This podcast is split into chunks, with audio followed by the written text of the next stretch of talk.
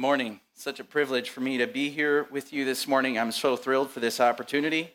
Um, my wife and I and my kids, we've been, wow, this, yeah, we're stable here. That was a shaking there for a minute. My wife and my kids, we've been so thrilled for this opportunity, just so eager to come and spend some time with you. I have a gorgeous, godly wife named Abby and four wonderful sons. God's been so gracious to us. Get a chance to hear more about our lives in the Equip Hour, but we are very thankful for your hospitality, for your kindness, for the incredible reception we've received so far. It's, it's a deep privilege to be considered and evaluated for pastoral ministry in and among you at Palmetto Baptist Church. It is my privilege and my honor. Thank you for giving me the chance to minister through the word this week. I hope I've been praying. I trust that it will be encouraging to your hearts. These passages have provided rich truths for my heart and my mind. So, We've come this morning to hear from the true and living God through his word. So let's approach the throne of grace in our time of need. Let's pray together. Father, we do earnestly pray for your presence.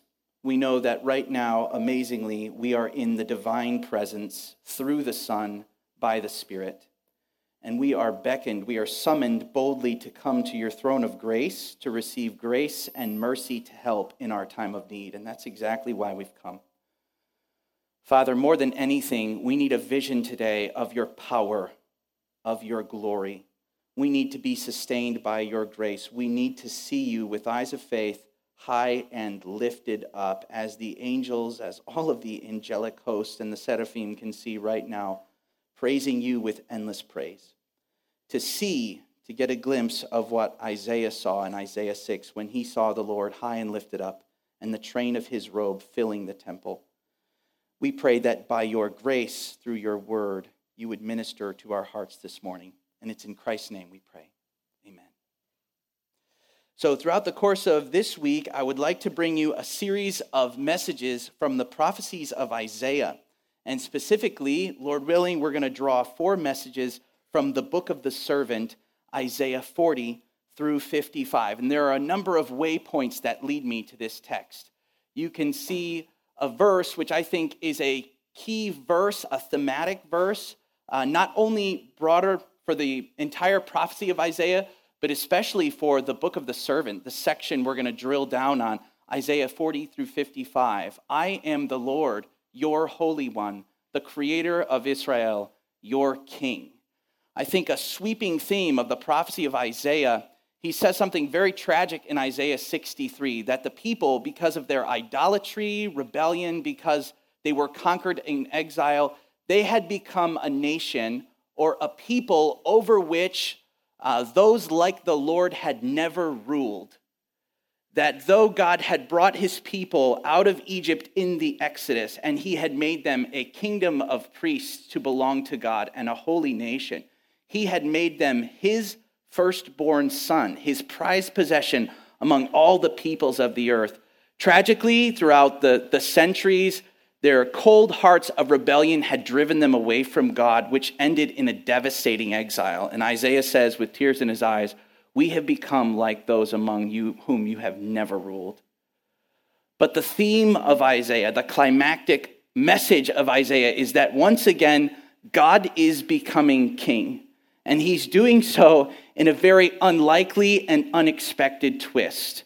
The book of the servant climaxes uh, with the one filled by the Spirit, the Mashiach, which is translated into the word Christ, the anointed one who would one day come and do for us what we could never do for ourselves, rescuing us from all of the powers of darkness and death. That is what Isaiah is pointing us to. He's pointing us to a view of grandeur of the glory and the majesty of God and what God had in store for his people, though in Isaiah's time it seemed too good to be true. So we will study the book of the servant, Lord willing. There's a couple of things that really led me to these texts. One is in these passages, we get some of the most glorious and exalted descriptions of our God.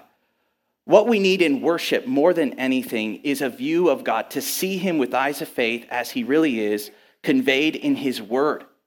Um, it's, it's common in pop Christianity in American culture. People come to church to hear about tips and tricks for their lives, the latest self help advice, how to live your most successful life now, to be a successful person, to be healthy and wealthy. Here's three tricks for having healthy relationships or a happy marriage.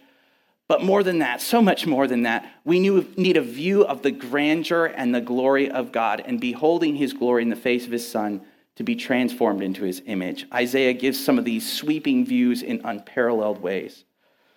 Also, uh, fascinatingly, these texts form the soil of the good news. For good reason, people have come to refer to Isaiah as the fifth gospel.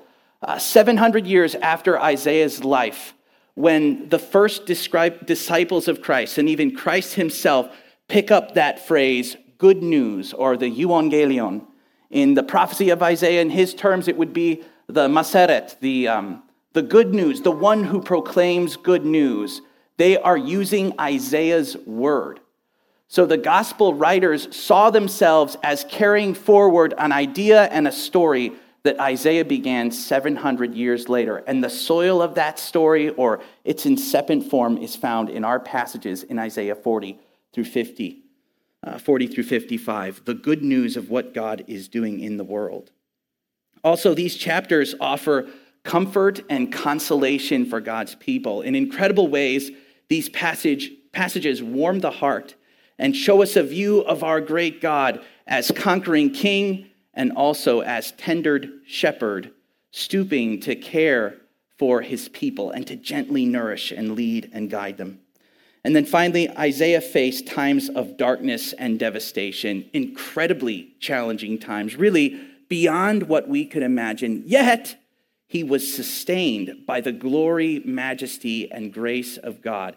And we need the same message and the same sustenance that he received from God. So, Here's what I think he's trying to accomplish in our passage this morning. Could you please open your Bible to Isaiah 40? Isaiah 40. That's the passage that we're going to look at together today. And I want to give a brief illustration to try to help us understand his intent for this chapter and what he's trying to do. I think what he's trying to do is he's trying to put the problems of God's people into perspective. He's trying to put your life and my life with the scope and complexities of all of its challenges and difficulties, the ups and the downs, he's putting things into perspective. Um, parents, I'm sure you can identify with this, or if you're somebody in management or you're responsible for the care and guidance of others, perhaps you've had a time when somebody under your authority or somebody under your care came with an urgent problem. And they were convinced that the thing they had to share with you uh, was so urgent that it demanded immediate action. Something has to be done now to solve this issue.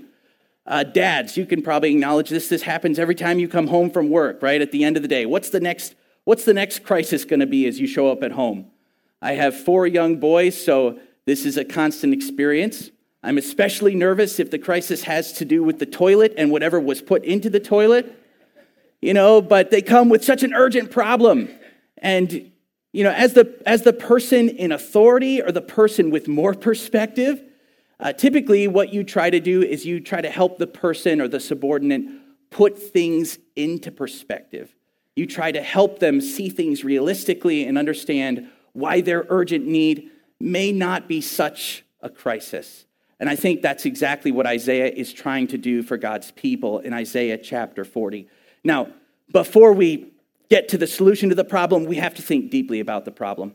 These were devastating times in the history of God's people. So Isaiah is writing um, at the turn of the century. He probably ministered somewhere between 740 and 689 BC, so roughly 700 years before Christ. He's ministering in the southern kingdom, in the region of the city of um, Jerusalem and Judea and the surrounding cities. At this time in the history of God's people, the kingdom is divided, the northern and the southern kingdom. And he prophesies oracles of judgment. Um, it's tragically heartbreaking when you read the first 39 chapters, and that is the pervasive theme. God's people had apostatized into idolatry, rebellion, wickedness, corruption. They had forsaken the true and living God for the idols of the nations, worshiped and served created things rather than the Creator. Listen to this shocking rebuke in Isaiah 1:10. Hear the word of the Lord, you rulers of Sodom. Give ear to the teaching of our God, you people of Gomorrah. So Isaiah identifies his contemporaries, God's people as that time, as wicked as those infamous cities of Sodom and Gomorrah. Are there any more heinous names in Scripture? Cities that God destroyed with fire and brimstone, an instantaneous, devastating destruction, fire and brimstone from heaven.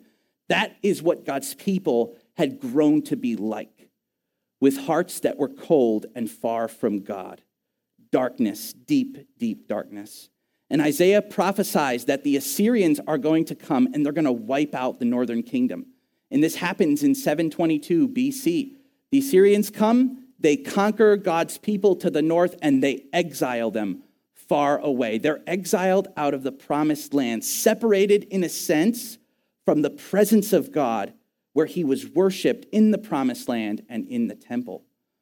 And then to make matters worse, in Isaiah 39, the passage before ours, uh, when King Hezekiah grew cold and indifferent towards God, God warned him that one day the king of Babylon, after his rule, was going to come and do the same that had been done to the northern kingdom. He was going to exile the southern kingdom. They were going to be conquered by the foreign power of Babylon and ripped out of their land. Uh, you remember Isaiah chapter 6, that famous passage in which Isaiah is commissioned. He is told that he's going to have a prophetic ministry until cities lie in waste and ruin because God's people did not have eyes to see and they didn't have hearts to hear the word of the living God. So truly, Isaiah lived in devastating and difficult times. And he answers two vitally important questions for us in this text. The first question is Does God even want to save his people? And the second question is Can God save his people? Has his arm grown short? Now, lest you think these are armchair questions, you know, you're familiar with the term armchair quarterback. So that pictures the guy who's eating popcorn and chips, watching football from his living room, calling all the shots, thinking, thinking he knows better than the players. It's very easy to armchair quarterback situations and to analyze these questions from a comfortable auditorium setting in 2023.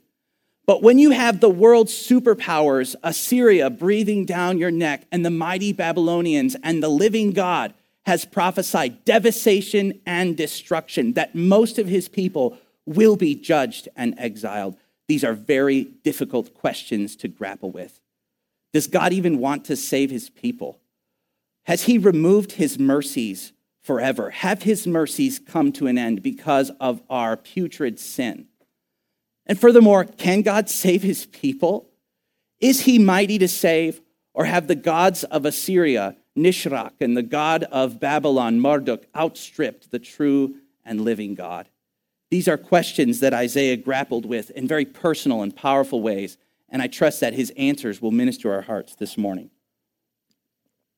Now, of course, these aren't just questions that Israel and Judah asked themselves corporately in ancient history, these are questions you and I ask ourselves personally in everyday life. Does God care? Can God deliver? And like Israel, we have a tendency to take our eyes off God and fixate on our problems. And when we do this, of course, our problems loom large, insurmountable spiritual problems, physical problems, material and immaterial. And in light of the magnitude of our problems, our resources are meager and limited.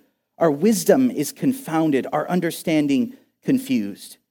And like Isaiah, we need to put our problems into perspective. And the only right way to do that is beholding your God, to see his majesty and glory in his word. So, this is the one truth, the one idea of this message from Isaiah 40. It's this very simple Behold your God. And Isaiah gives us a sweeping view of his grandeur, his glory, his intimate care, and that will minister to our hearts today. So I need to give a structural comment about the sermon here. So to give you some hooks on which you can hang the message and follow along. I think Isaiah accomplishes his theme, his intent to show us the grandeur and the glory of God by giving us four visions of the Lord and truth about the Lord. The first is, He is the saving Lord. The second is, He is the sovereign Lord. And the third is, He is the sustaining Lord. And by way of those three visions and casting those three visions in powerful and potent ways, he reassures about God's tender care and his intimate knowledge of each of our lives. He cares for his people. Behold, your God.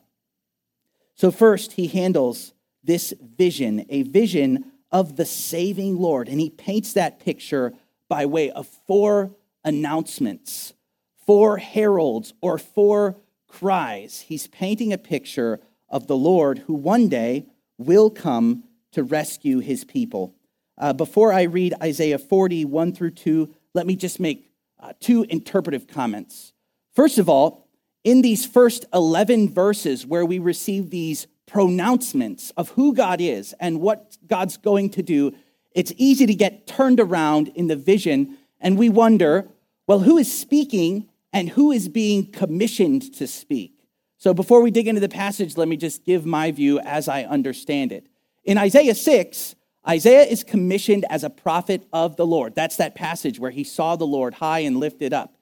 And as a prophet, like all Old Testament prophets, he was responsible to stand in the council of the Lord, where God would meet with the heavenly host and proclaim the message of the Lord as delivered from the true and living God. That was the responsibility of the Old Testament prophets.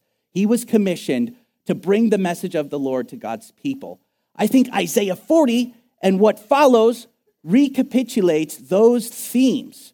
And now the oracles of the Lord are entrusted to anyone who will hear the word of the Lord, receive it, and communicate this good news to God's people uh, one of the reoccurring themes in Isaiah 40 through 55 is that God's witnesses, God's people, should testify what the true and living God has foretold about the future and his saving action in the world. And that will bear witness to all the pagans, all who worship idols, that there is one God, one maker of heaven and earth. And he knows and he determines the future. And he's determined that one day even he will call a Persian king named Cyrus around 539 AD to deliver his people out of exile.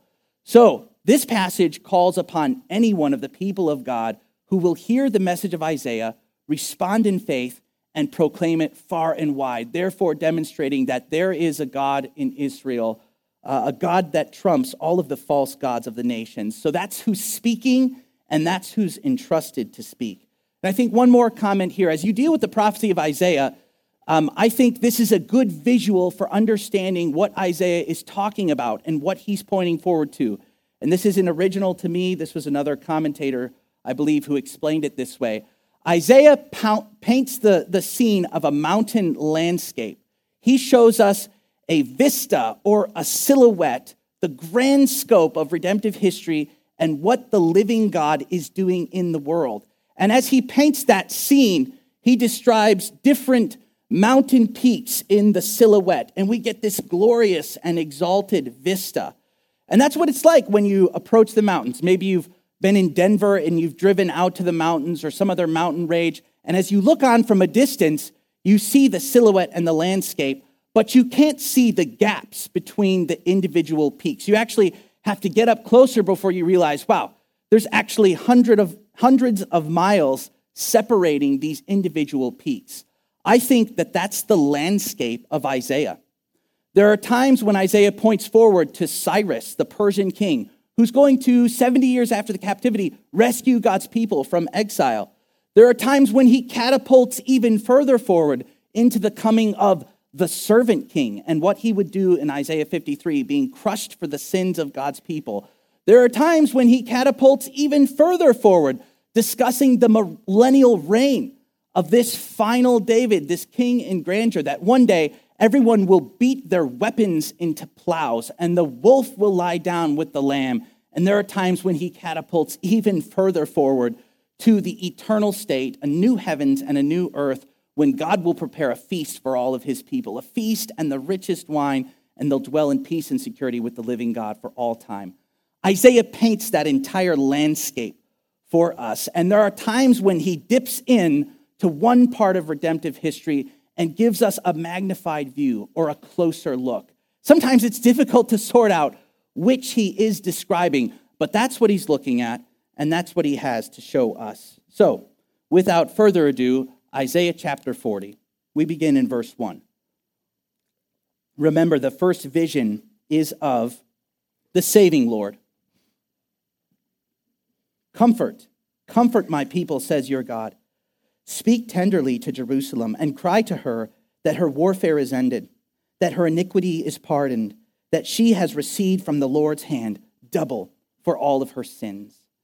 Again, he paints this vision of the saving Lord by way of four climactic pronouncements. The first is an announcement of comfort. If you'd been reading the first 39 chapters in sequence, the words of the first words of verse 40 are arresting, probably more arresting than we can illustrate. But um, if you've driven a standard transmission vehicle, or this actually happened when I was driving through the mountains in my very flashy minivan the other day, but you know, if you're driving through the mountains and you try to punch it going up the mountain, what'll happen is your transmission will downshift and that throws your RPMs up into the 600,000 or the 60,000 or the 70,000 range and your engine revs really high. It's a hard shift, not a smooth shift. And that's the sense that we should get as we read these first words. Before it was judgment, devastation, and now it's a message of comfort and an earnest one. Comfort my people, comfort says your God.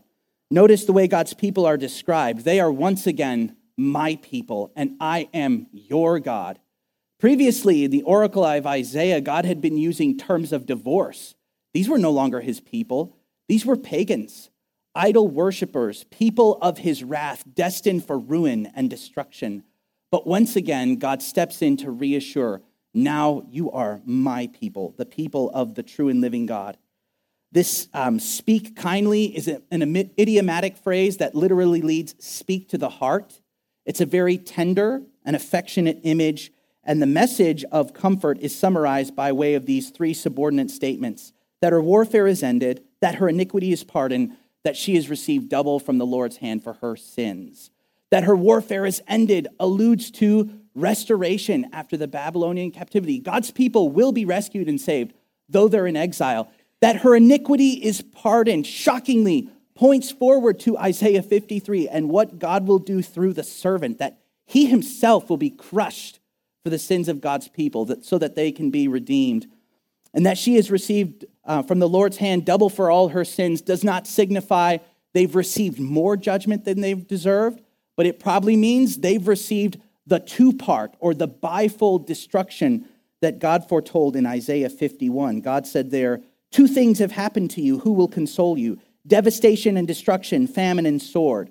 The two part, um, the two parts of God's punishment had been fully meted out against Israel, and now God was stepping in to bring comfort and consolation. Announcement of comfort. The next is an announcement of the Lord's coming. Look back at verse 3. A voice cries, In the wilderness, prepare the way of the Lord Make straight in the desert a highway for our God. Every valley shall be lifted up, and every mountain and hill be made low. The uneven ground shall become level, and the rough places a plain, and the glory of the Lord shall be revealed, and all flesh shall see it together, for the mouth of the Lord has spoken. Another mysterious voice cries out in the wilderness, Prepare the way of the Lord. This announcement pictures the Lord coming to his people out of the wilderness. One of the tragic results of exile and judgment was that God's glory, his Shekinah glory, or his dwelling with his people, had departed from the temple, the most devastating thing that could happen to God's people. What makes us distinct and different from all the peoples of the earth? Is it not the presence of the Lord with us? That we are his people and that he is our God? Well, in their idolatry, his presence in the vision of Ezekiel rose up from the temple and left the temple by way of the east gate. But the good news of Isaiah is that God is coming back and he's coming through the wilderness, and a messenger or a voice will be a herald preparing his way. Uh, this reaches a soaring climax in Isaiah 52. The voice of your watchmen, they lift up their voice. Together they sing for joy, for eye to eye they see the return of the Lord to Zion. Before the Lord visits his people, according to the prophecy of Isaiah, a voice would cry out in the wilderness, preparing his way. That's what we're expectingly waiting for. And then these, these four descriptions in verse 4, they metaphorically describe a journey that's unencumbered and made in haste. Every valley will be lifted up, every mountain and hill be made low. In other words, his visitation is swift and sure as certain, as certain as the unfading and unfailing word of the Lord. You're familiar with this idea of a journey. Uh, we drove here by way of I 75. The last thing you want to see as you get on I 75 is orange cones and brake lights, right? You want a journey that is swift and sure and certain, and such will be the coming of the Lord when this messenger arrives in the wilderness. Nothing will impede him, no obstacle stands in his way. And the result, amazingly, will be the worldwide manifestation of the glory of the Lord. The glory of the Lord will be revealed, and all flesh will see it together. One day, all people everywhere will acknowledge the rule, the reign, the saving power of the true and living God. Uh, as the other text, this reaches another soaring climax in Isaiah 45. Turn to me and be saved, all the ends of the earth, for I am God and there is no other. By myself I have sworn, from my mouth has gone out in righteousness a word that shall not return. To me every knee shall bow and every tongue shall swear allegiance. We're getting ahead of ourselves a little bit, but when you hear that passage, you should get goosebumps on the back of your neck because Paul picks up that passage and he applies it to Jesus of Nazareth saying that Jesus, in shocking terms, is Adonai. He is the Lord God Almighty, the true and living God, the God of the Old Testament. And to him, one day, every knee will bow, every tongue will swear fidelity. This is made certain and sure by the word of the Lord. So, the saving Lord, it's an announcement of comfort, an announcement of the Lord's coming, and it's an announcement of certainty. It will happen and nothing can stand in his way. Look at verse 6, Isaiah 46. A voice says, Cry. And I said, What shall I cry? All flesh is grass, and all its beauty like the flower of the field. The grass withers, the flower fades. When the breath of the Lord blows on it, surely the people are grass. The grass withers, the flower fades, but the word of our God stands forever. As he said in verse 5, the mouth of the Lord has spoken. This prophetic oracle is certain and sure and firmly fixed, and nothing will impede or stay the hand of the true and living God. One day, he himself will come to visit his people, bringing full and final salvation. And it doesn't matter how the powers of Babylon, the powers of Assyria, or the powers of Egypt rear their ugly head. No one can impede the true and living God. Nothing can stand in his way uh, this poetry, this beautiful and rich poetry, very iconic poetry, obviously contrasts the frailty, the transience of humanity. We are like grass, or we're like the flower of the field. One day, maybe blooming in beauty and apparent success, but poof, the next day, gone with the wind. But the word of the Lord is like an ever fixed boulder, it's like granite bedrock. It never changes, it never moves. Again, maybe a very comfortable, uh, benign, easy to believe idea sitting in the comfort of our auditorium or gymnasium, should I say, uh, you know, in, the, in 2023. But for God's people, exiled from Babylon, ripped out of their land, threatened by the superpowers of the world, something much more difficult to believe, but shocking good news. This, this prophecy of God's coming salvation is as sure as the existence of the true and the living God. So, the final announcement that paints the vision of the saving Lord is an announcement, um, an announcement of commission. And here we are invited to get in on the fun and to testify to what the Lord will do in his mighty acts of salvation. Look at verses 9 through 11. Go up on a high mountain, O Zion, herald of good news. Lift up your voice with strength. O Jerusalem, herald of good news, lift it up. Fear not. Say to the cities of Judah, Behold your God. Behold, the Lord God comes with might, and his arm rules for him. Behold, his reward is with him, and his recompense before him. He will tend his flock like a shepherd. He will gather the lambs in his arms. He will carry them in his bosom and gently lead those who are with young. This conveys a very powerful yet tender image of our God as warrior and as shepherd, gently, tenderly leading those who are with young. And this time, the heralds or those entrusted with the proclamation are invited to join in Jerusalem, the city of God, where God had forever put his name through his dwelling in the temple, the surrounding cities of Judah in centrifugal force are encouraged and summoned to announce the good news. Get you up on a high mountain, proclaim, lift up your voice. Behold, your God comes with might and power and strength to save you. What is the good news according to Isaiah? The good news is that Yahweh himself is coming to save his people. Behold your God. He doesn't delegate this task to another person or program. He comes himself with might and his arm ruling for him. This becomes another very important theme throughout the book of the servant. We learn that the arm of the Lord is actually a person.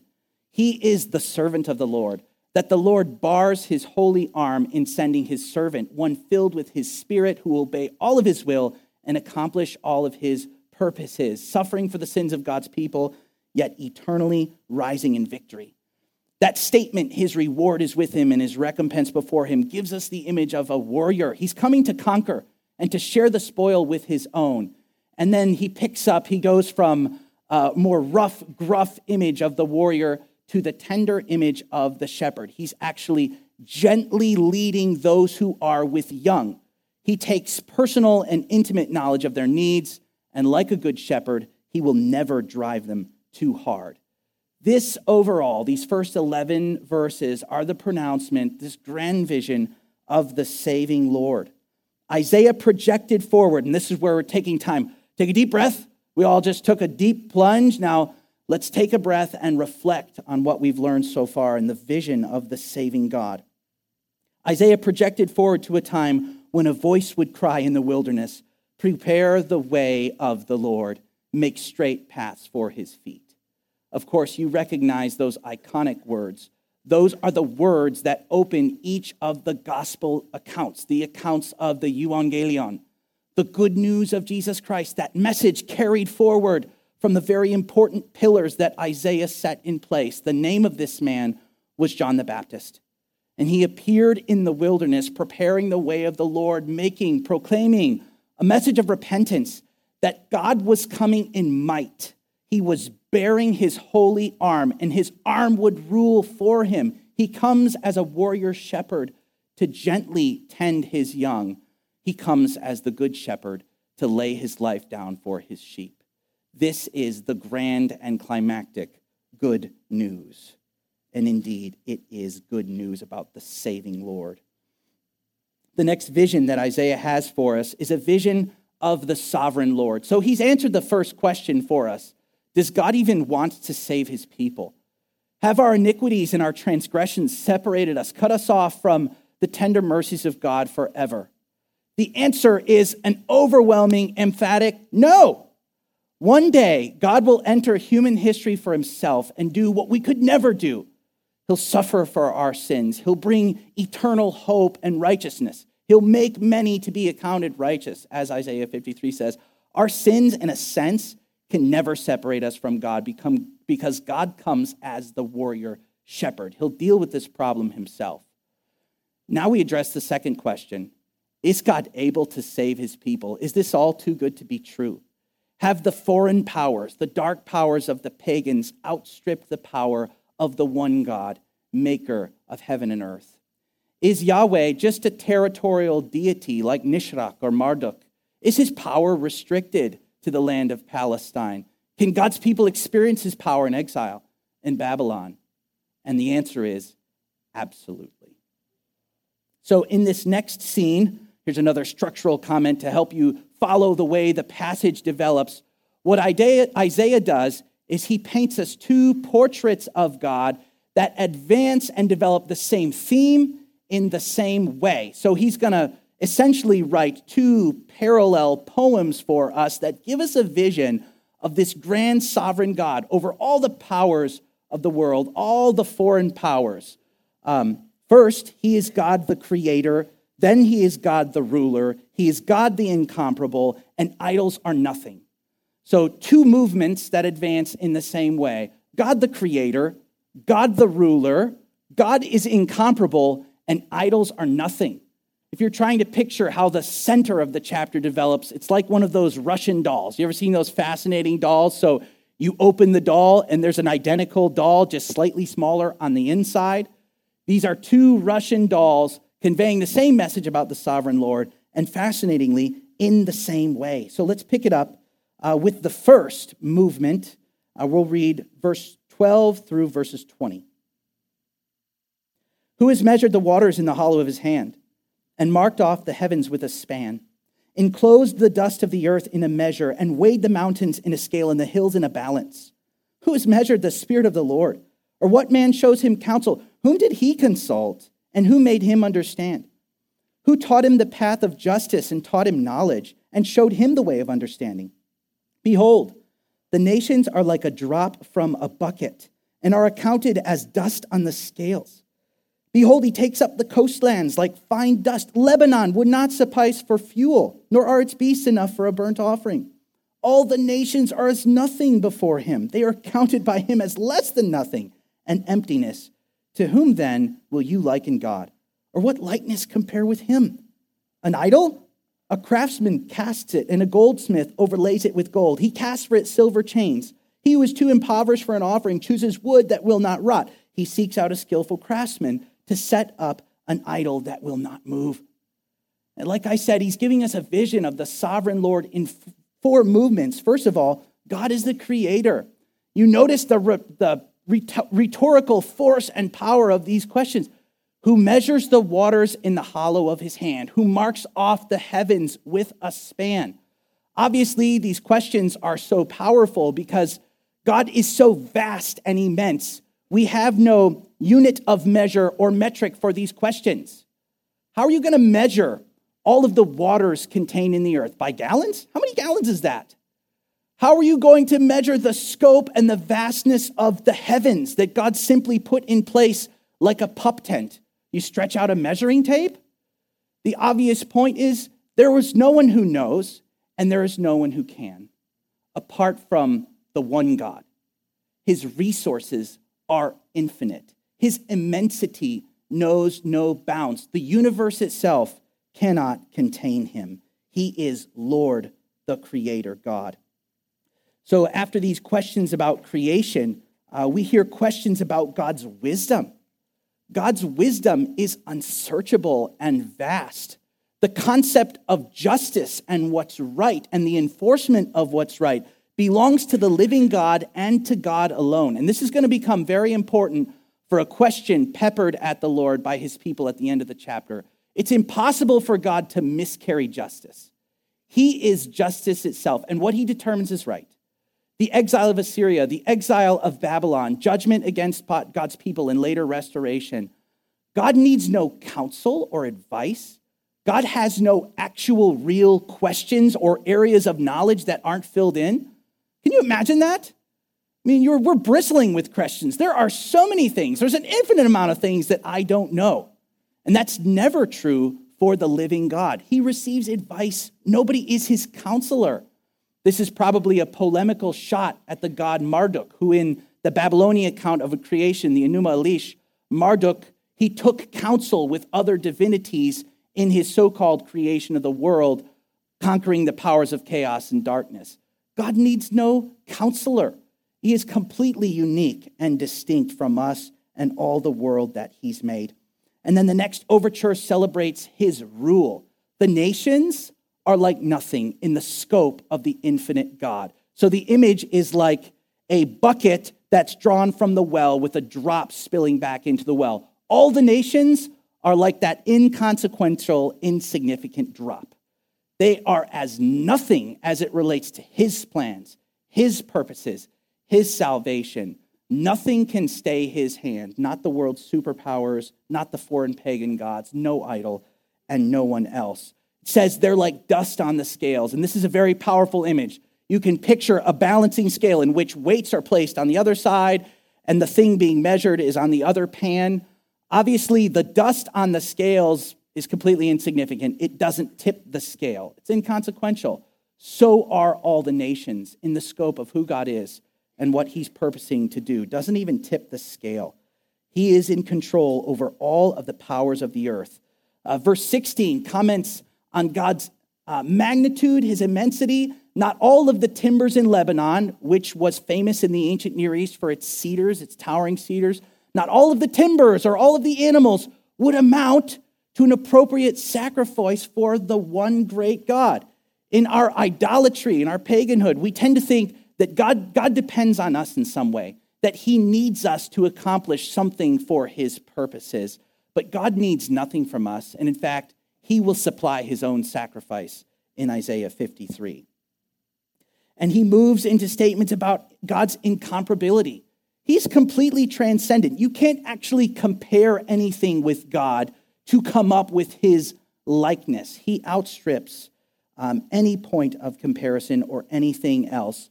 And then in the last part of that, verses 19 and 20, um, he reveals the folly of idolatry. Isaiah loves to use sarcasm and satire. Lord willing, we'll look at that on Wednesday night.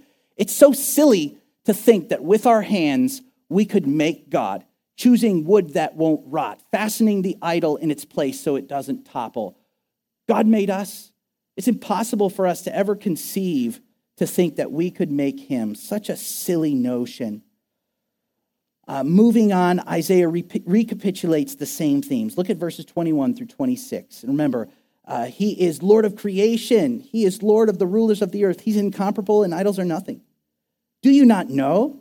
Do you not hear? Hasn't been told you from the beginning? Have you not understood from the foundations of the earth? It is he who sits above the circle of the earth, and its inhabitants are like grasshoppers, who stretches out the heavens like a curtain and spreads them like a tent to dwell in, who brings princes to nothing and makes the rulers of the earth as emptiness. Scarcely are they planted, scarcely sown, scarcely has their stem taken root in the earth. When he blows on them, they wither, and the tempest carries them off like stubble. To whom then will you compare me that I should be like him, says the Holy One? Lift up your eyes on high and see who created these, who brings out their host by number, calling them all by name, and by the greatness of his might, because he is strong in power. Not one of them is missing he's recapitulating the same ideas, carrying forward that message with powerful and poetic images. And there's just one that I want to drill down on before we run to the end of the message and the chapter. Uh, notice what he's talking about in verses 25 and 26. He directs the reader, or the one listening to this pronouncement, to lift one's eyes to the heavenly host and the stars. It was common in the ancient Near East, especially in Babylon, to worship the stars and to identify the stars as the gods. And here Isaiah is making another important polemic against the pagan gods of all the nations. The stars aren't gods, the stars are luminaries that the true and living God set in space himself on day four of the creation week. And he calls out their hosts by number, like a commander. When God says, turn up, all of the stars turn up in their rightful place and not one of them is missing. That's the power and the rule of the true and living God. No one and nothing can stay his hand. He's completely incomparable. All right, so remember, he is the saving Lord. He is the sovereign Lord. And finally, he's the sustaining Lord. And we see this in the last part of the passage. Look now at the end of the chapter, please, verses 27 through 31. And here Isaiah gets back around to the question does God even want to save his people? Remember, it was does he want to save them? Yes, they're his people. He's their God. Can he save them? Of course he can. He holds the waters in the palm of his hand. He marks off the heavens with a span. He calls out the host by number. Now back to the question well, does he even want to in the first place? Why do you say, O Jacob, and speak, O Israel, my way is hidden from the Lord, and my right is disregarded by my God? Have you not known? Have you not heard? The Lord is the everlasting God, the creators of the end of the earth. He does not faint or grow weary. His understanding is unsearchable. He gives power to the faint, and to him who has no might, he increases strength. Even youths shall faint and be weary, and young men shall fall exhausted. But they who wait for the Lord shall renew their strength. They shall mount up with wings like eagles. They shall run and not be weary. They shall walk and not faint. He is the sustaining God and the one who waits, the one who watches for him and waits, even though the darkness grows deep. That one will miraculously, incredibly be sustained by the supernatural power of God. They will shine out the clearer. Like the darkness deepens and stars are meant for shining, so also the one who trusts in this sustaining God. Uh, the last part of this passage, the sustaining God, develops in two parts. First of all, God sees and knows the plight of his people. And then finally, God will help and sustain. Foolishly, in a silly way, God's people were asking the question, my way, or they were asserting, my way is hidden from the Lord, and the justice due me escapes the notice of my God. Of course, that's not true. It's impossible for God to miscarry justice. It's impossible for God not to notice you. Uh, I'm following this train of thought comes from a commentator who is discussing the passage, but we tend to think God is too big to know about me or care about me. And the real answer is God is too big to not know about me and care about me. When he calls, the stars turn up and they report for duty. He knows every detail about your life. Remember, he is that warrior shepherd who gently leads those who are with young, who have acute, sensitive needs. He takes account for every one of them. And the scope of his plan and his purpose, you can never measure. His resources are limitless, his power, his love are limitless. So, this truly is a message of comfort. Again, he reassures them He is the God of Jacob, He is the God of Israel. He tends his people and he never forgets and he always knows. Nothing escapes his notice, not even the most distant star. So, how foolish it is to think that God has forgotten or God has forsaken. And then finally, there is an incredible reassurance that God will help. The image is like a soaring bird that stretches out its wings and soars effortlessly. And the passage promises those who wait on the Lord thus who trust in him, his saving power, his strength, his love, and his purpose, they will be like an eagle soaring, stretching out one's wings, soaring effortlessly, being sustained by the truth of the living God. And remember, these were very profound things for Isaiah to say to people in exile under destruction and ruin. This is a call of faith. It's a call that no matter what the circumstances of your life are, your God sees and knows. Your God is the warrior shepherd who will gently lead you, nurture you, care for you, and by his grace, for his glory, you will reach journey's end. All of his good purposes will be fulfilled in your life. You'll be sustained by his grace, all for his glory. This is the vision and the grandeur of God. So, God's people this morning, I invite you in Isaiah 40 to behold your God. Let's pray.